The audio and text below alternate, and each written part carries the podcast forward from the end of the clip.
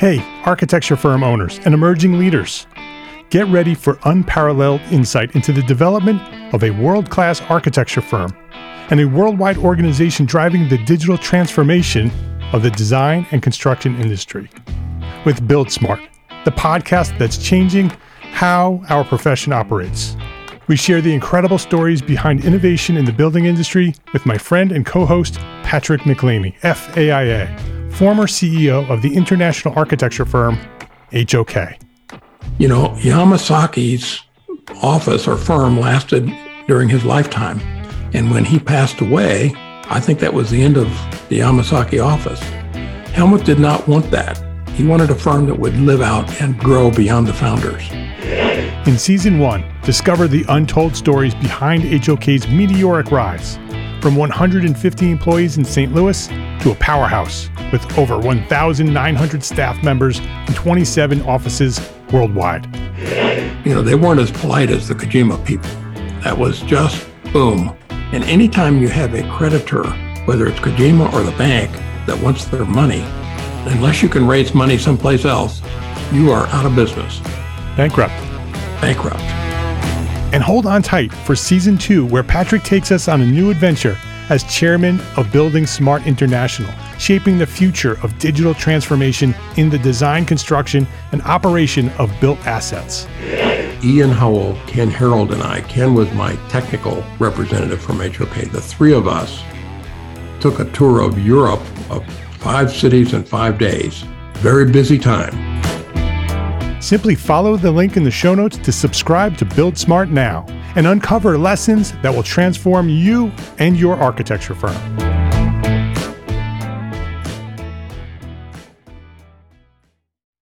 My name is Mark R. LePage, and you are listening to Entre Architect Podcast, where each and every week I speak with inspiring, passionate people who share their knowledge and expertise, all to help you build a better business as a small firm entrepreneur architect.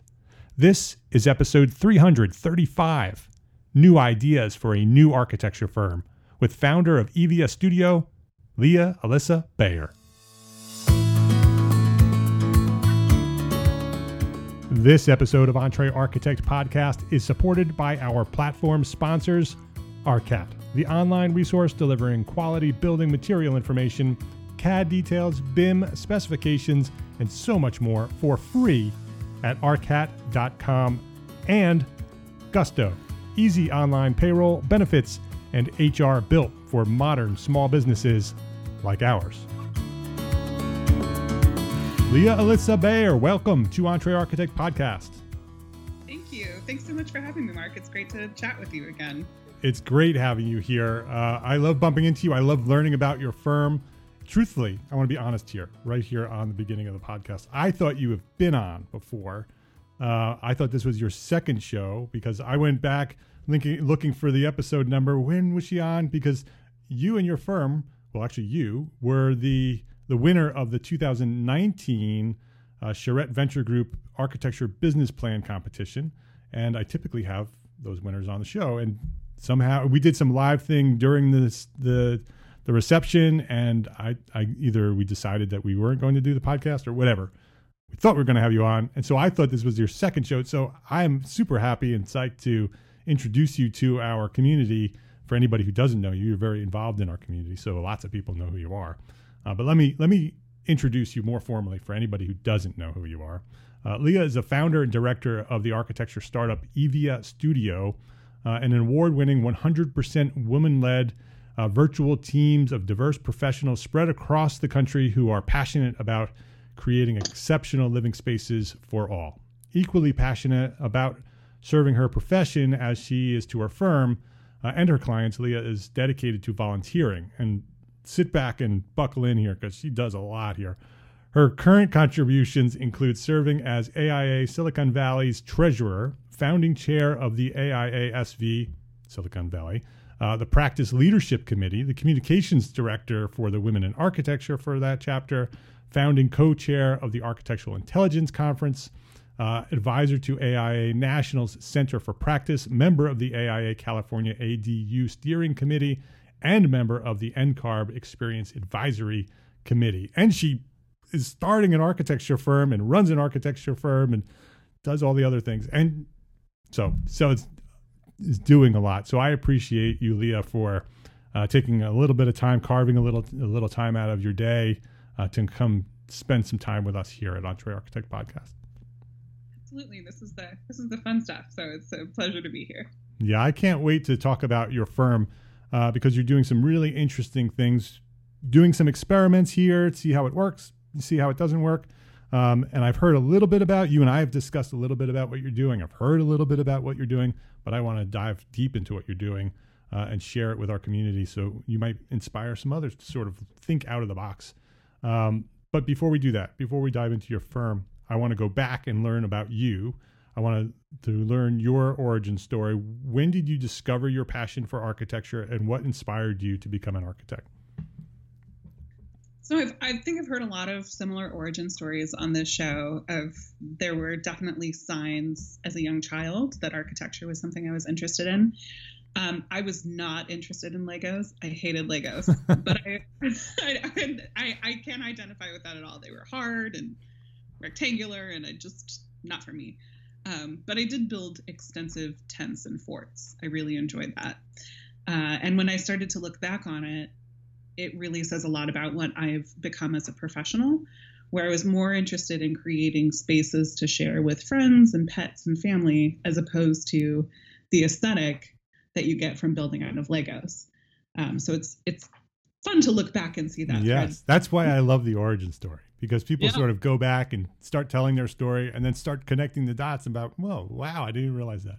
Because that's very interesting that you you sort of the whole idea of building little models weren't really the thing for you. It was actually creating space and and and sort of climbing into the fort. And what was your material of preference for your forts?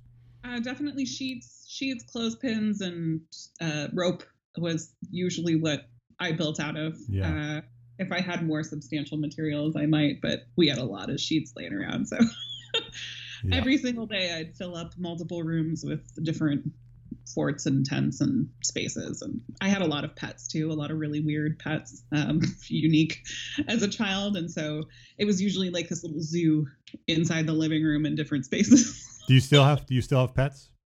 I do. I um I have a famous dog. If you have heard of the pun husky, the pun husky meme, no. Um, that's my dog. Yeah. So if you just if you Google pun husky, it's this like three image meme of a dog telling telling really bad puns, and that's my little shrew. Very cool. Very cool. I'll have to look that up. I'll put that on the Insta on the on the show notes as well. So if anybody else wants to see that. Um, the reason okay. I ask is because we are animal lovers here too at entre architect and we have you know a whole menagerie here. So it's nice to to know others are out there. Do you have any uncommon or strange pets? Mm, I wouldn't say they're strange. We have two dogs, four cats, five cat studio is named after our five cats, um, and uh, and we have a guinea pig. Ah. And so that's our. And, but we've had we've had we've raised squirrels that were that were abandoned and and squirrel named Velcro, and uh, we have we have uh, two kittens that survived from uh, that were kittens that from uh, they were about less than a week old. They were really small, and the mother had been killed, and we raised them, and so two of them are still with us, and so we do lots of lots of animal rescue. Yeah, yeah, that's wonderful. I love that. Yeah. So so animal fan, building yep. forts, building discovered forts. sort of. When did you mm-hmm. discover? Where did you put the the connection together that that space and architecture were were connected? So, you know, I really didn't. It, I was in high school and um, I used to do these really surreal pen and ink drawings, sort of like H.R. Giger style, very dark. And I was sketching in my physics class, and my physics teacher in high school looked at me and just smiled and was like, Hey, have you ever read The Fountainhead? And I had never heard of it. I really respected him. I enjoyed that class tremendously. And so I thought, oh, well, if he's recommending this book, then I should read it and I did. And I, I have no idea what it says about me that after reading The Fountainhead, it clicked that ah, I should become an architect. But that was my first introduction into maybe that's something that I should do. Um, and this was, I think, my junior year in high school, and so it was really time to start applying. Did but you have had, Did you have any sort of direction at that time and this is what I wanted to become or you didn't really have a clue and then sort of architecture you know re- revealed itself yeah I don't know why I didn't have any idea or wasn't I, I didn't feel panicked that I should pick I just assumed that I'd go to university somewhere and do something but I never had a plan yeah um, and so it just this just fell into my lap and then I applied to a couple schools and ended up going to Cal Poly and studying architecture um, I I definitely struggled though. I mean, it was not. I think because I didn't know much about architecture, and my first experience was at university and understanding what that was. That particular focus and culture wasn't for me. Yeah, I I love creativity, but there was something about being this pure designer role that I didn't enjoy. Um, so I struggled a lot. I, I had a, a, battle with depression. I actually started in engineering and was double majoring in architecture, essentially. Uh, and after four years, ended up dropping out because I was burned out. And I thought, well, I don't know what I'm doing. This doesn't really make sense for me. And took some time off uh, and just started taking on fun projects for myself to relax and step back and reflect on what my journey looked like and what my path was. And I found I started watching TED Talks. This is like the time when TED started putting their videos online. Um, and I found a TED Talk by Michael Pawlyn on biomimicry and architecture. And to me, that was something so beautiful and different than I had seen before. And this really strong connection to nature, again, tying back to this like animal family that I came from, that really spoke to me. Um, and I thought, oh, well, this is something really meaningful. Architecture could do something and not just be something. Um, it could give back to the world in a really significant way. And so I think that was the fire that really renewed my interest in architecture. Uh, so I returned. And at the same time, I had taken on a lot of part time jobs to support myself as a student. Uh, and for some reason, I always ended up in a position where I was helping the owner of the company uh, really man- manage the back end of their business. Uh, it's not something that I ever studied or thought I would like to do, but I just they'd put me in a receptionist chair and then I'd start digging through their finances and digging through like their operational systems and oh how are you managing your scheduling books and are there ways that we can improve uh, your systems? And so there was this interesting pairing of what I was doing naturally uh, uh for a part-time job that was supposed to be meaningful and then also studying architecture that I think it took until I graduated 10 years after starting at Cal Poly for me to realize that this could be a really great pairing. Um, and maybe my role in architecture is to help manage an architectural business. So it took a long time for those different threads to come together for me to understand my place. Um, and now I'm here trying to meld the two. Yeah. And, and that's where I'm at. Yeah. So did you did you go and work for others and sort of find that role after you graduated? I did. I knew I always wanted to be licensed. That wasn't something that was a question of mine. I felt like there was a, you know, you put in all of that work that you might as well take the tests and legitimize yourself as a professional.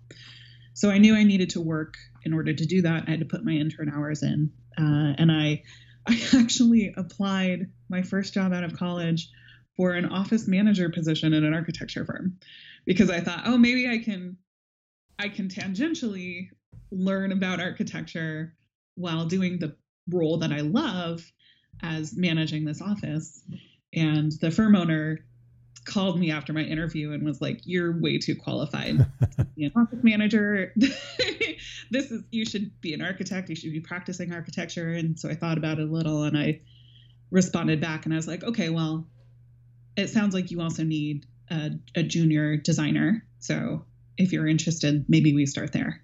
Yeah. Uh, and I took that job in downtown Mountain View uh, and was there for a few years and really grew and learned a lot about practice. And I'm glad I'm glad that he made me work in architecture as opposed to managing an architecture firm. but very, did you get the opportunity to also manage while you were there? Did you sort of I, learn the backside and back end of it?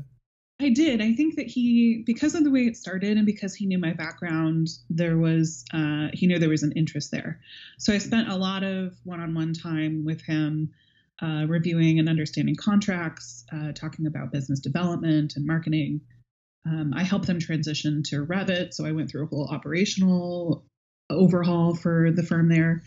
So I did get to do a lot of uh, firm practice related tasks in addition to learning about how to be a real architect. Um, so it was a great a great pairing. It was a smaller firm, about 12 people, so a good enough size that there's enough work going on that it was quite complex and a lot of opportunity, but also a small enough size that I could help dig my hands in and improve the systems and help manage from the business perspective. So it was it was wonderful. I loved that job. Did you always know that that entrepreneurism was part of the plan that you, you starting your own practice from scratch was a priority? I think so. Uh, you know, I listened to this podcast a lot when I first started working, and it was just this quiet little voice in the back of my head that, like, this is something that you want to do. Um, but I, I thought it would take me a lot longer to get there. I come from a family of entrepreneurs. Uh, my mom has her own boutique. My dad ran his own medical practice.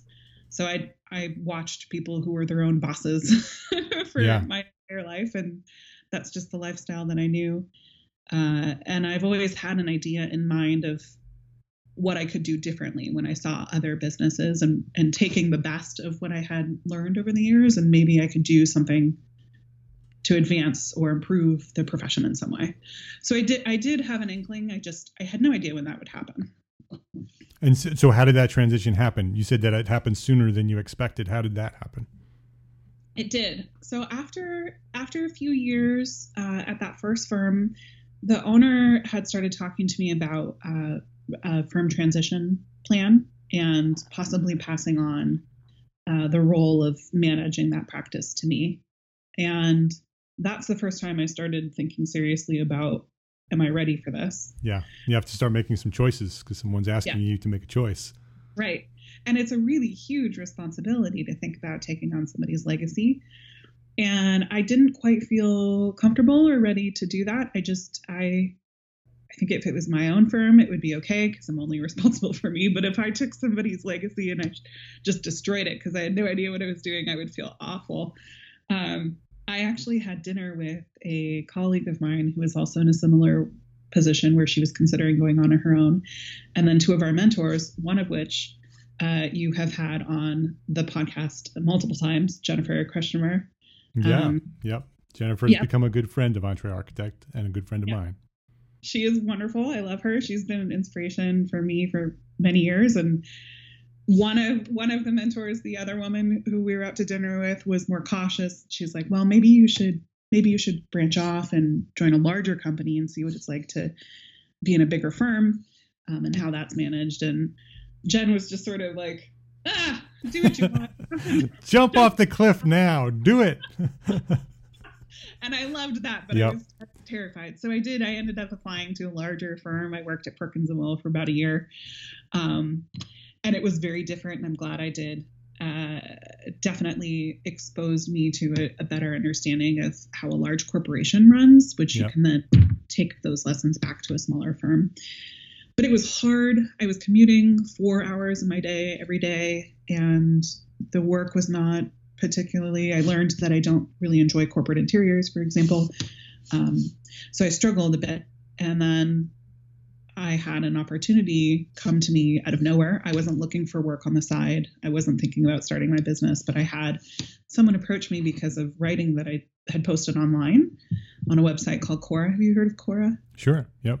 Question and answer website. Yeah. People mm-hmm. post questions and professionals, experts answer those questions. Yep and I I had, I had actually answered a couple about architecture, but I mostly answered questions about animals. and I was telling really creepy like children's horror stories about my pets growing up, which had become pretty popular on there. Um, and he found me because he was an advisor to the site and sent me a message on Quora of all places saying, Hey, I, I see you're an architect. I have this project uh, in Hawaii with 45 acres and I want to build some off-grid houses out there. Are you taking on work? Wow. Wow. yeah. did, or did you, did you think at first scam? I did. It was, it was 1130 at night and I woke up my husband and I was like, honey, I just got this really weird message. Like, do you think this is a real thing? And he's like, no, that's, that's a scam.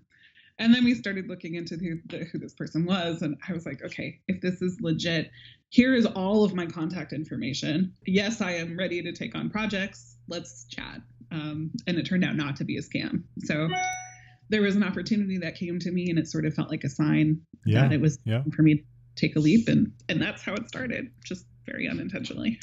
Very interesting. And so, are, is, so what year was that? When was that? That was uh, 2018. Uh, it is actually, we're just a couple days away from me officially leaving my position at Perkins and Will and being independent, self employed, crazy for two years. So two years ago, you started Yeah. the firm, Yeah. almost almost to the day of this recording. Yes. So tell us tell us where where you are now, and then let's go back to how you decided to sort of design out this new firm because it's a little different than some other more traditional firms. So talk about talk about what the firm is now, um, and then let's talk about how you planned it out. So we are uh, a team of, we're actually all women at this point, which is not intentional, but kind of fun. Uh, working virtually. We have been working virtually from the start, not just due to everything that's going on in the world right now, but that was always the intent. So my first hire uh, was working out of a van traveling the country, for example. Um, the five of us are spread across the country in New York, New Hampshire, Oregon, and then two of us in California.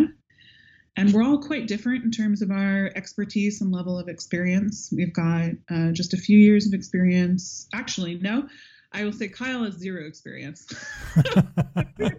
Basically, an intern level, all the way up to Denise, who's prac- who she celebrated her 40th year in practice last year. Um, and our focus is on primarily housing. We really enjoy that uh, very personal connection to the individual who's living there and have done, I'd say, mostly custom residential to start as a new firm. That's really the less scary project type for me to take on under my own license. Uh, but we've also done a little small commercial because it's a similar experience working closely with uh, the, the business owner. And then now are looking to grow and take on much larger projects to give back to the community in a meaningful way. So looking at multiple uh, multifamily housing, uh, affordable housing. We are just now stepping into the realm of uh, collaborating with another local firm to work on 130 affordable housing units, um, half of which are for the permanent supportive care for the formerly homeless. Um, and this is really the type of work that we're interested in doing is is really meaningful, healthy, sustainable, um, high density housing in areas that really need it.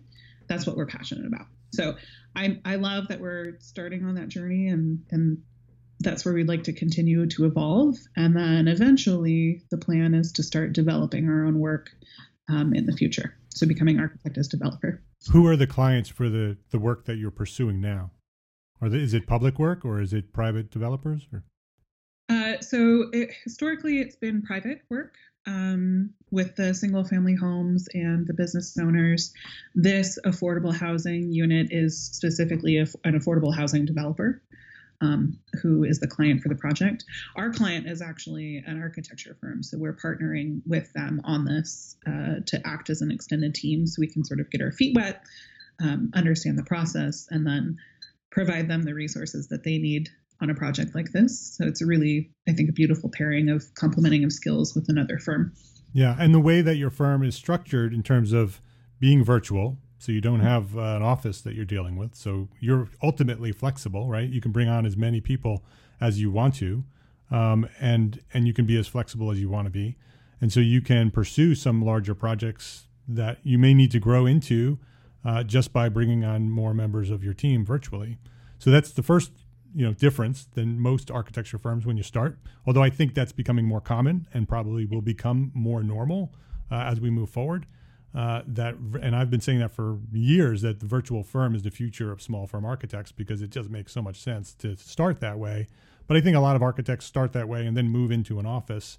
Um, you have chosen to not move into an office. That that's the business model is that you're going to remain virtual. Uh, is there any future plan of ever having a brick and mortar office, or is it that's the plan is to stay virtual?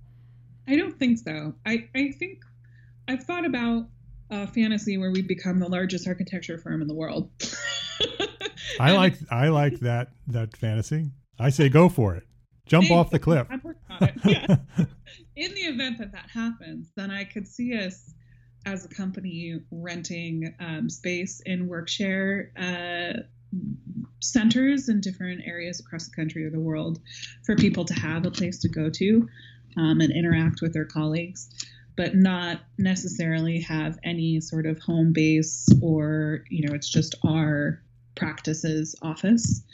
Um, I I'm all for supporting I think flexibility in choice and opportunities. So I think the idea of being able to offer a space for people to go that may find it hard to work at home would be really enticing. It's just not it doesn't really make sense when we don't have a core group of people in any particular area. Uh, although I've thought about it, maybe a stipend for them to use on their own for a co-working space Yeah. like that. Um, but no, I, I we I I don't ever see us having an actual office. Right. So it'll always be based on this flexibility model, this freedom and flexibility.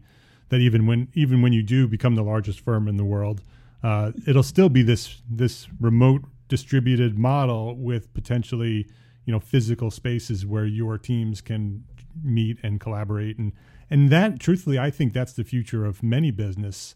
Uh, I think that's the way business is going to be moving toward in the future since everybody now is working from home and all these big companies that resisted working from home and flexible hours and remote working for so many years for a decade they've been res- resisting it they had to make that decision in one week and send everybody home and figure out how to do it.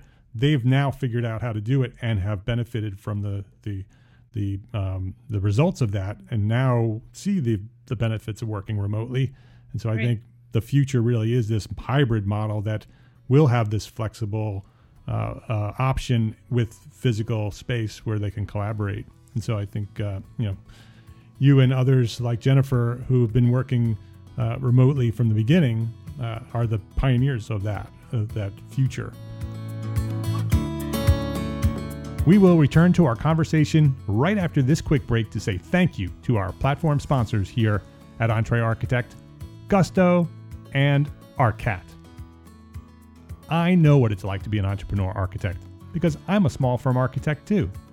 I know what it's like to wear all those hats, and some of those hats are great, but some, like filing taxes and running payroll, not so great.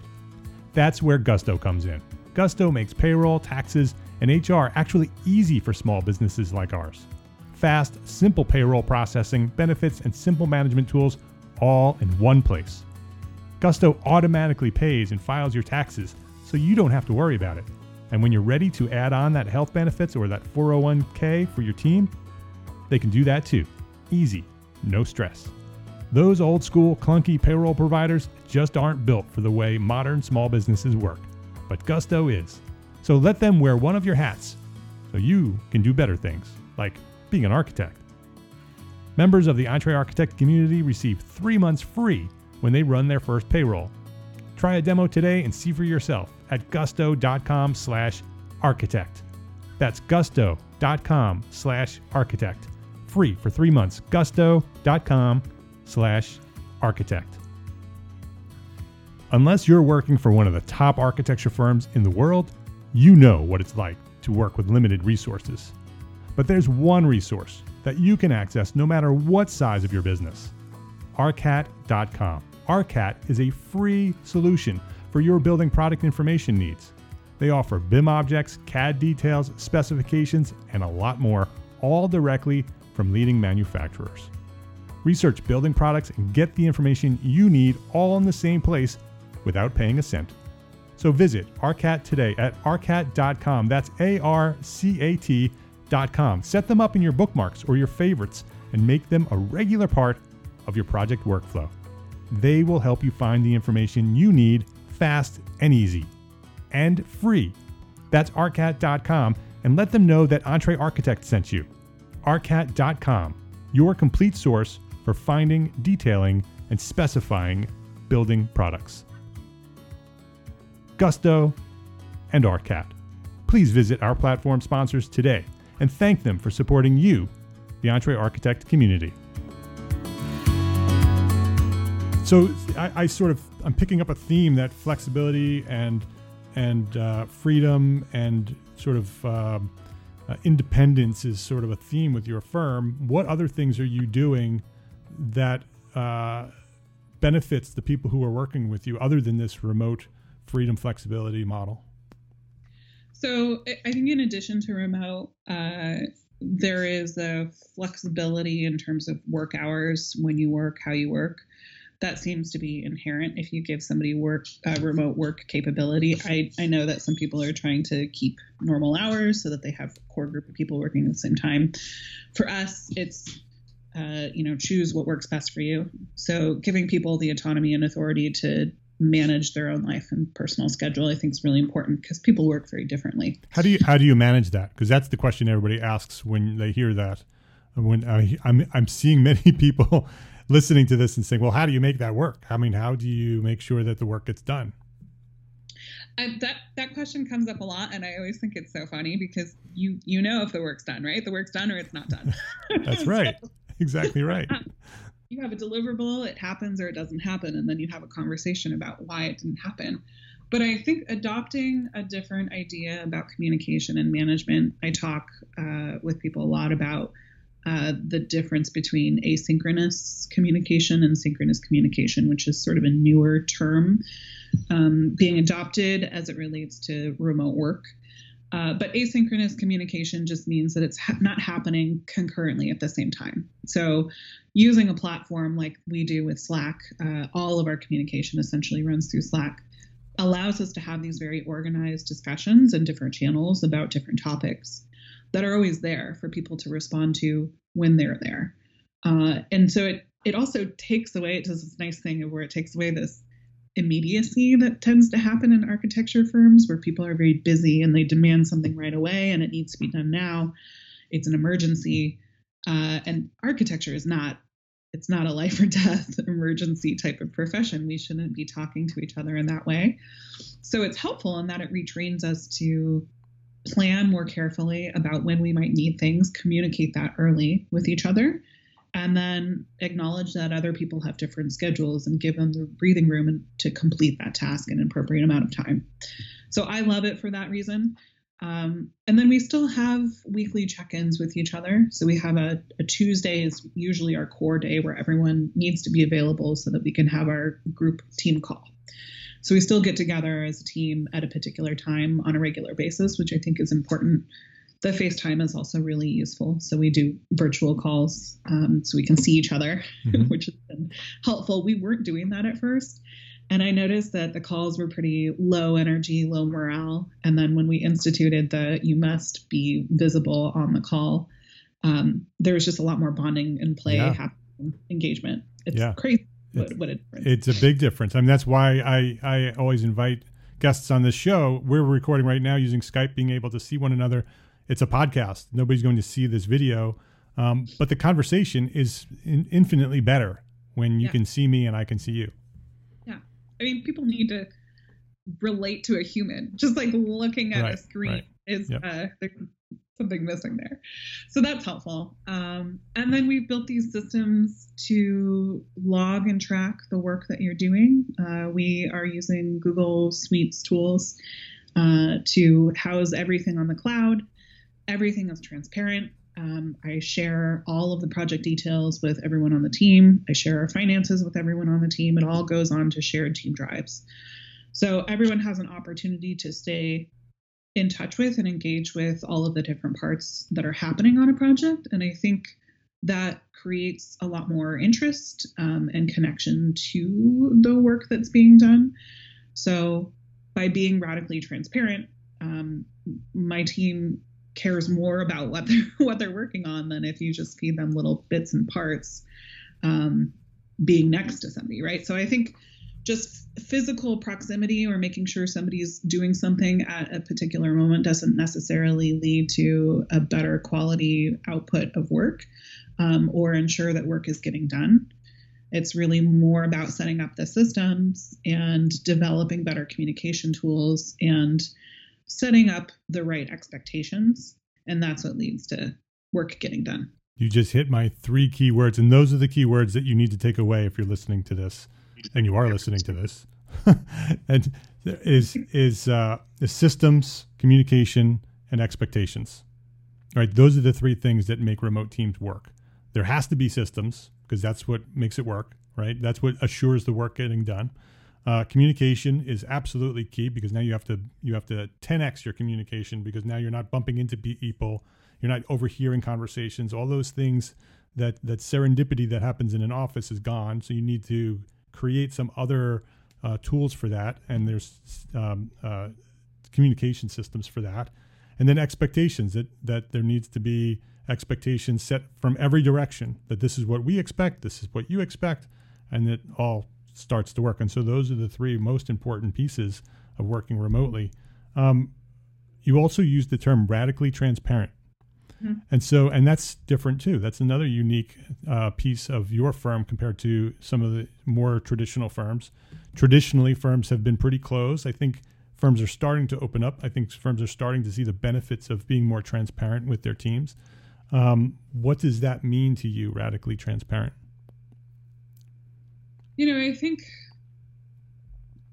everything that I understand about my company is something that I want everyone to be able to understand if they're interested. I have my experience working in previous firms uh, was that there was specific information left out as it trickled down to different levels of the team. One of my like most proud accomplishments at Perkins and Will was actually releasing more data and transparency to all levels across the board on a corporate level uh, with the system that they use. Because to me, if you expect people to grow and act more professionally, they need to be able to understand what it is they're supposed to be doing um, and why. And so to share a limited amount of information and expect people to be okay with just that surface level description of what they should be doing and not understand the implications of why um, and what happens if things get done differently you're you're really stunting your growth and ability in your own team so for example uh, telling people that they are over budget on a project but never actually disclosing what the project budget is or how right. that yeah. it is a problem um, so i I wanted to make sure that all of the information that somebody needed uh, in order to do their job well is available to them, but also because I'm not perfect. I don't know how to do everything. Um, I'm still learning myself. I'm growing and testing things out. And so I would love feedback from my team. If they see something that I've done and created to start or initiate a project or um, to start a back end process and it's not quite right and they think that they can improve on that process, then we're all the better for that.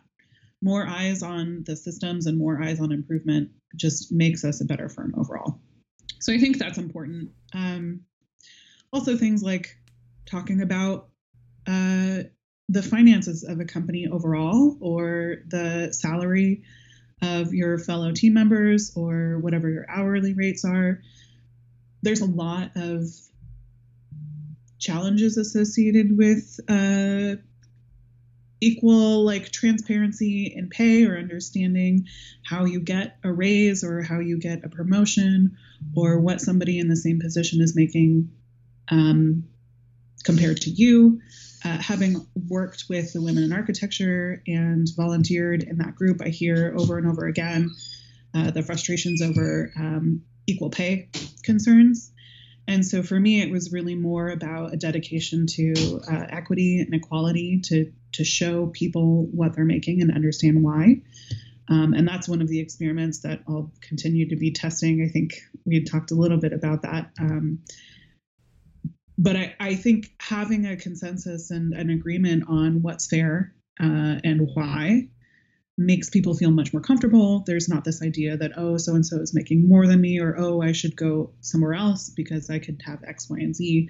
If they understand what's available in your own company, then they feel much more supported and, and know how to grow. Um, so it, I, there's no negatives to me. I think I've heard a lot of criticism um, from people who say if you share all of this information with people, they're going to feel like they can just jump off and start their own company. And I I think that's also a funny argument because that's somebody can jump off and start their own company. That's right. At any point in time, right? Um, you giving them the tools and the power and the confidence to manage a practice uh, makes them more likely to stay with you because they feel supported and engaged in the business and they feel a sense of ownership over that business as well. Um, so I completely disagree with that perspective. I understand it. It's just a fear that people have. You don't yeah. want to lose people, but I'd rather build good people um, than keep people down because I'm afraid of losing them. Yeah, so. and and if they do go, then you've prepared them well to to uh, to participate in our profession, to contribute to our profession. That they become better architects and better business people because they know. Anthony Laney of uh, Laney LA uh, he was on the show and he d- described his employees as I'm teaching them how to leave me. I don't know if those other words that he said, but that's essentially the the intent is that he's preparing them to be the best architects they can be. And if they choose to stay, then great. If they go, then they they collaborate and they make the world a better place as two separate entities. Um, exactly. Um, and so I I, uh, I applaud you for taking the courageous step of doing that because that that takes courage to to create that system that's involved in that of showing everybody transparently mm-hmm. what everybody else is going to make and dealing with the ramifications of that. That's an experiment. So there's there's good sides and there's bad sides to that and you need to adjust. And and uh, i think fear very often is the thing that steps in the way of those kind of things. Uh, i know at one time you were also talking about ownership and mm-hmm. how the ownership is going to be potentially in the future uh, different than a traditional firm. Have you pursued that at all uh, it's something that we have planned. Uh, we have quite a lot of large, big goals for how we want to run this company, but after just a couple years in, it's going to take a little bit more of a backlog and uh, stable um, uh, profits in order to support all of those goals. I think we'll get there. Uh, this year, we expected to be expanding a little bit quicker, but are going to be a little more conservative with not knowing what's going on with the economy um, in the next six months to a year.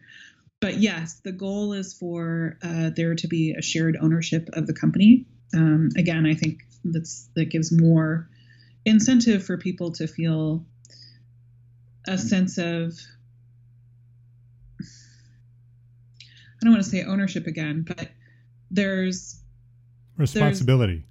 Yeah it's a responsibility but also the sharing and the benefit of mm-hmm. when the work that you're doing it, uh, benefits the company that should also benefit you as the person who made that happen.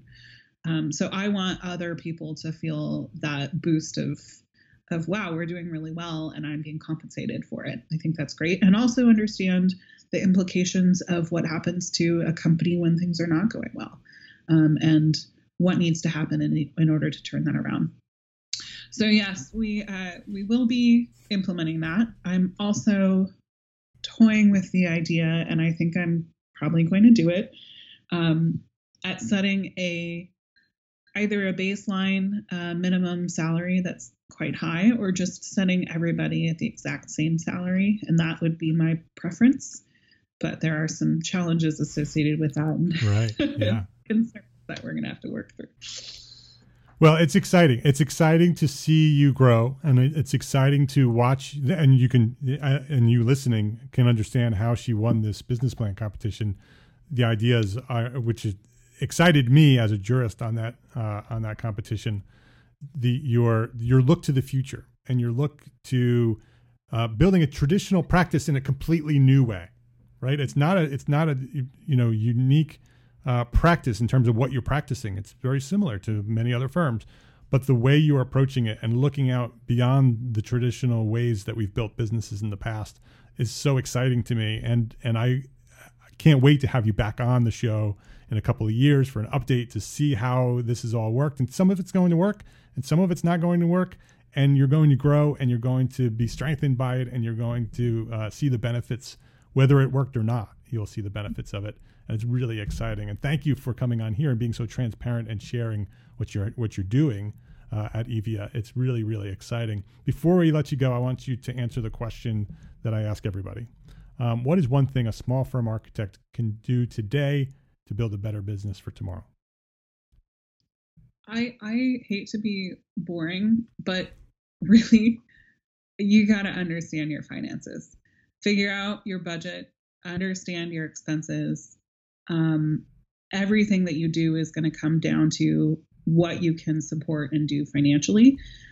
And I think I, even I didn't take that on early enough. It should have been the first thing that I tackled is to set up that spreadsheet, understand what those numbers look like. Uh, then you can grow and evolve responsibly. Uh, but it, it, if you understand your finances, if you understand those numbers, it just gives you the confidence and freedom to tackle the world, tackle anything you want. So start with that foundation, start with that like ownership and confidence and and you can do whatever you want. Yeah. I 100 and that is not boring. That 100% agree with you.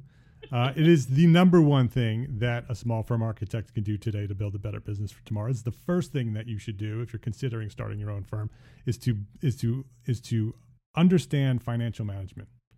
Understand how it works, how the money comes in, how it goes out, and how to track it.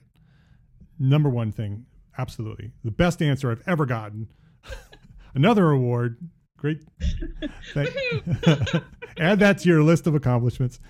Leah, thank you very much for coming and joining us. Again, her name is Leah Alyssa Bayer. You can find her all over the internet as Evia Studio, E V I A Studio. She's a she's a, a contributing member of the community at the Facebook group. You can catch her over there. She's inside our membership in one of our masterminds.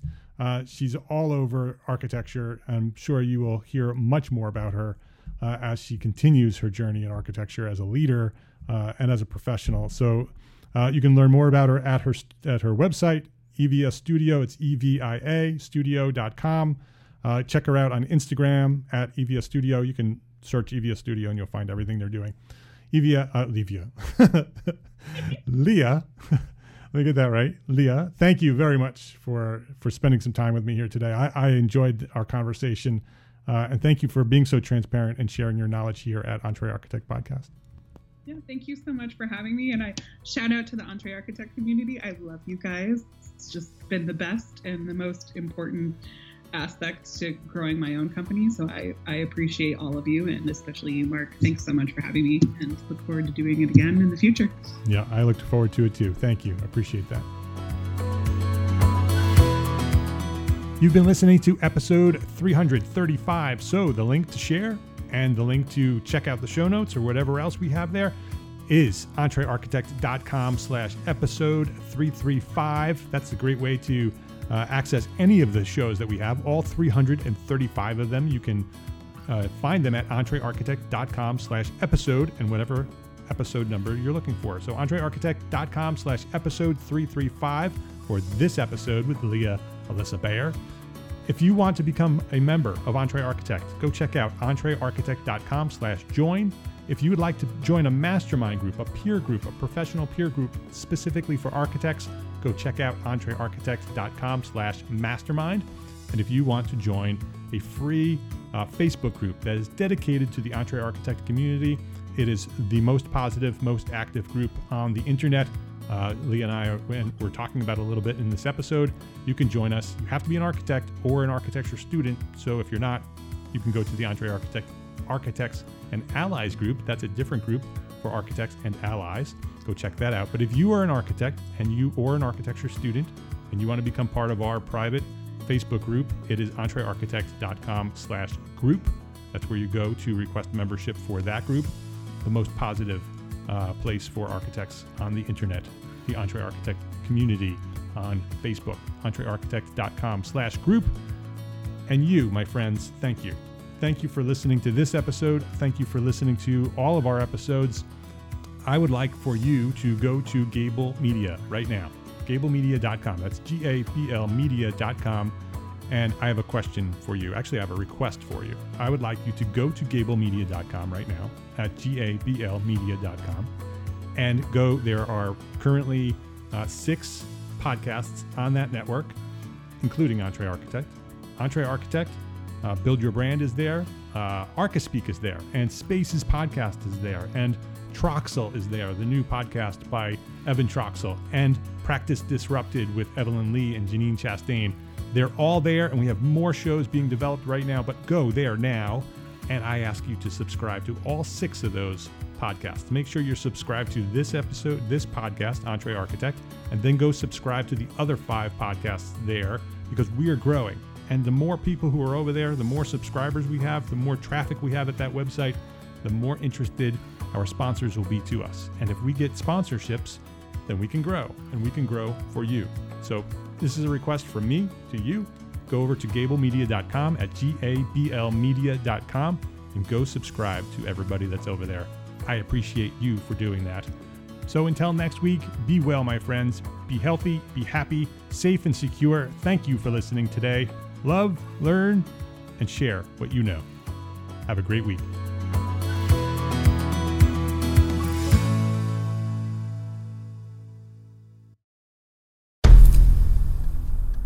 I've mentioned it to my family, but in terms of telling people like, oh yeah, we're doing this. I'm looking for projects. You got anything? Yeah. I'm, I'm, not there yet because it scares the out of me.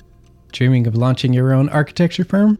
Well, buckle up for a wild ride with Emerging, the podcast that shares what it's really like to start an architecture firm where do we begin? We don't even know what type of business to formalize as. Is it an LLC? Is it an LLP? Like, how are taxes? I mean, the list is astronomical. Season one featured founders Jeffrey, Lexi, and Chris, owners of Level Studio Architecture, are your fearless guides on this unfiltered journey from napkin sketches to a thriving studio. One evening, stumbled into one last dive, we sat at the bar and pondered our postgraduate futures. Amidst the conversation, a napkin became the canvas for our aspirations, sketching plans and milestones, sealing our heartfelt commitment and shared dreams. In drawing down dreams on a napkin collectively, that then you know in your head you've rooted like oh i'm connected to these people like long term the process of starting an architecture practice brims with excitement and challenges demanding meticulous planning flawless execution and unyielding resilience I kind of hate the term because it's so overly used, but I think everybody knows imposter syndrome. And I think it's it's so real to this day. I, I I don't know if it's with everybody, but with me, I'm always questioning like us, can we do this? Are we ready to do this? Are we prepared? Can we do it? Did we just decide a name? we did it, guys. Oh the one God. that came out of nowhere. Woo! It came out of nowhere. I liked it. I saw it. Ready to turn your aspirations into reality? Follow the link in the show notes to subscribe to Emerging and chart your own path to architectural success.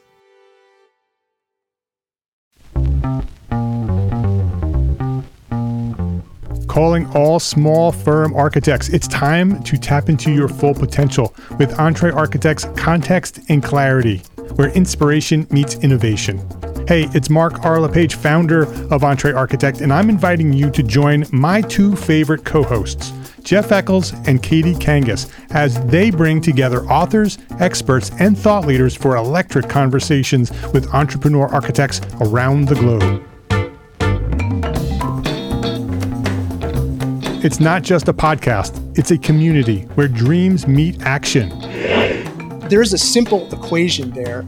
And what for me, what that did, just doing that basic calculation was it allowed me to compare what I had actually saved in my retirement accounts to what I thought a possible projected annual spend might be. Artists are temperamental, so beautiful design is going to be a priority. When the job is done, we're going to actually need to live in the house, not live with the person who designed it. and so uh, for me, the the artistic skill, the architectural skill is most important. And so I would say like that would be 60% of it, if not more gain insights to build a successful practice. Subscribe, engage, and let's redefine your future together. Join the Context and Clarity community, where every conversation adds to your blueprint for success.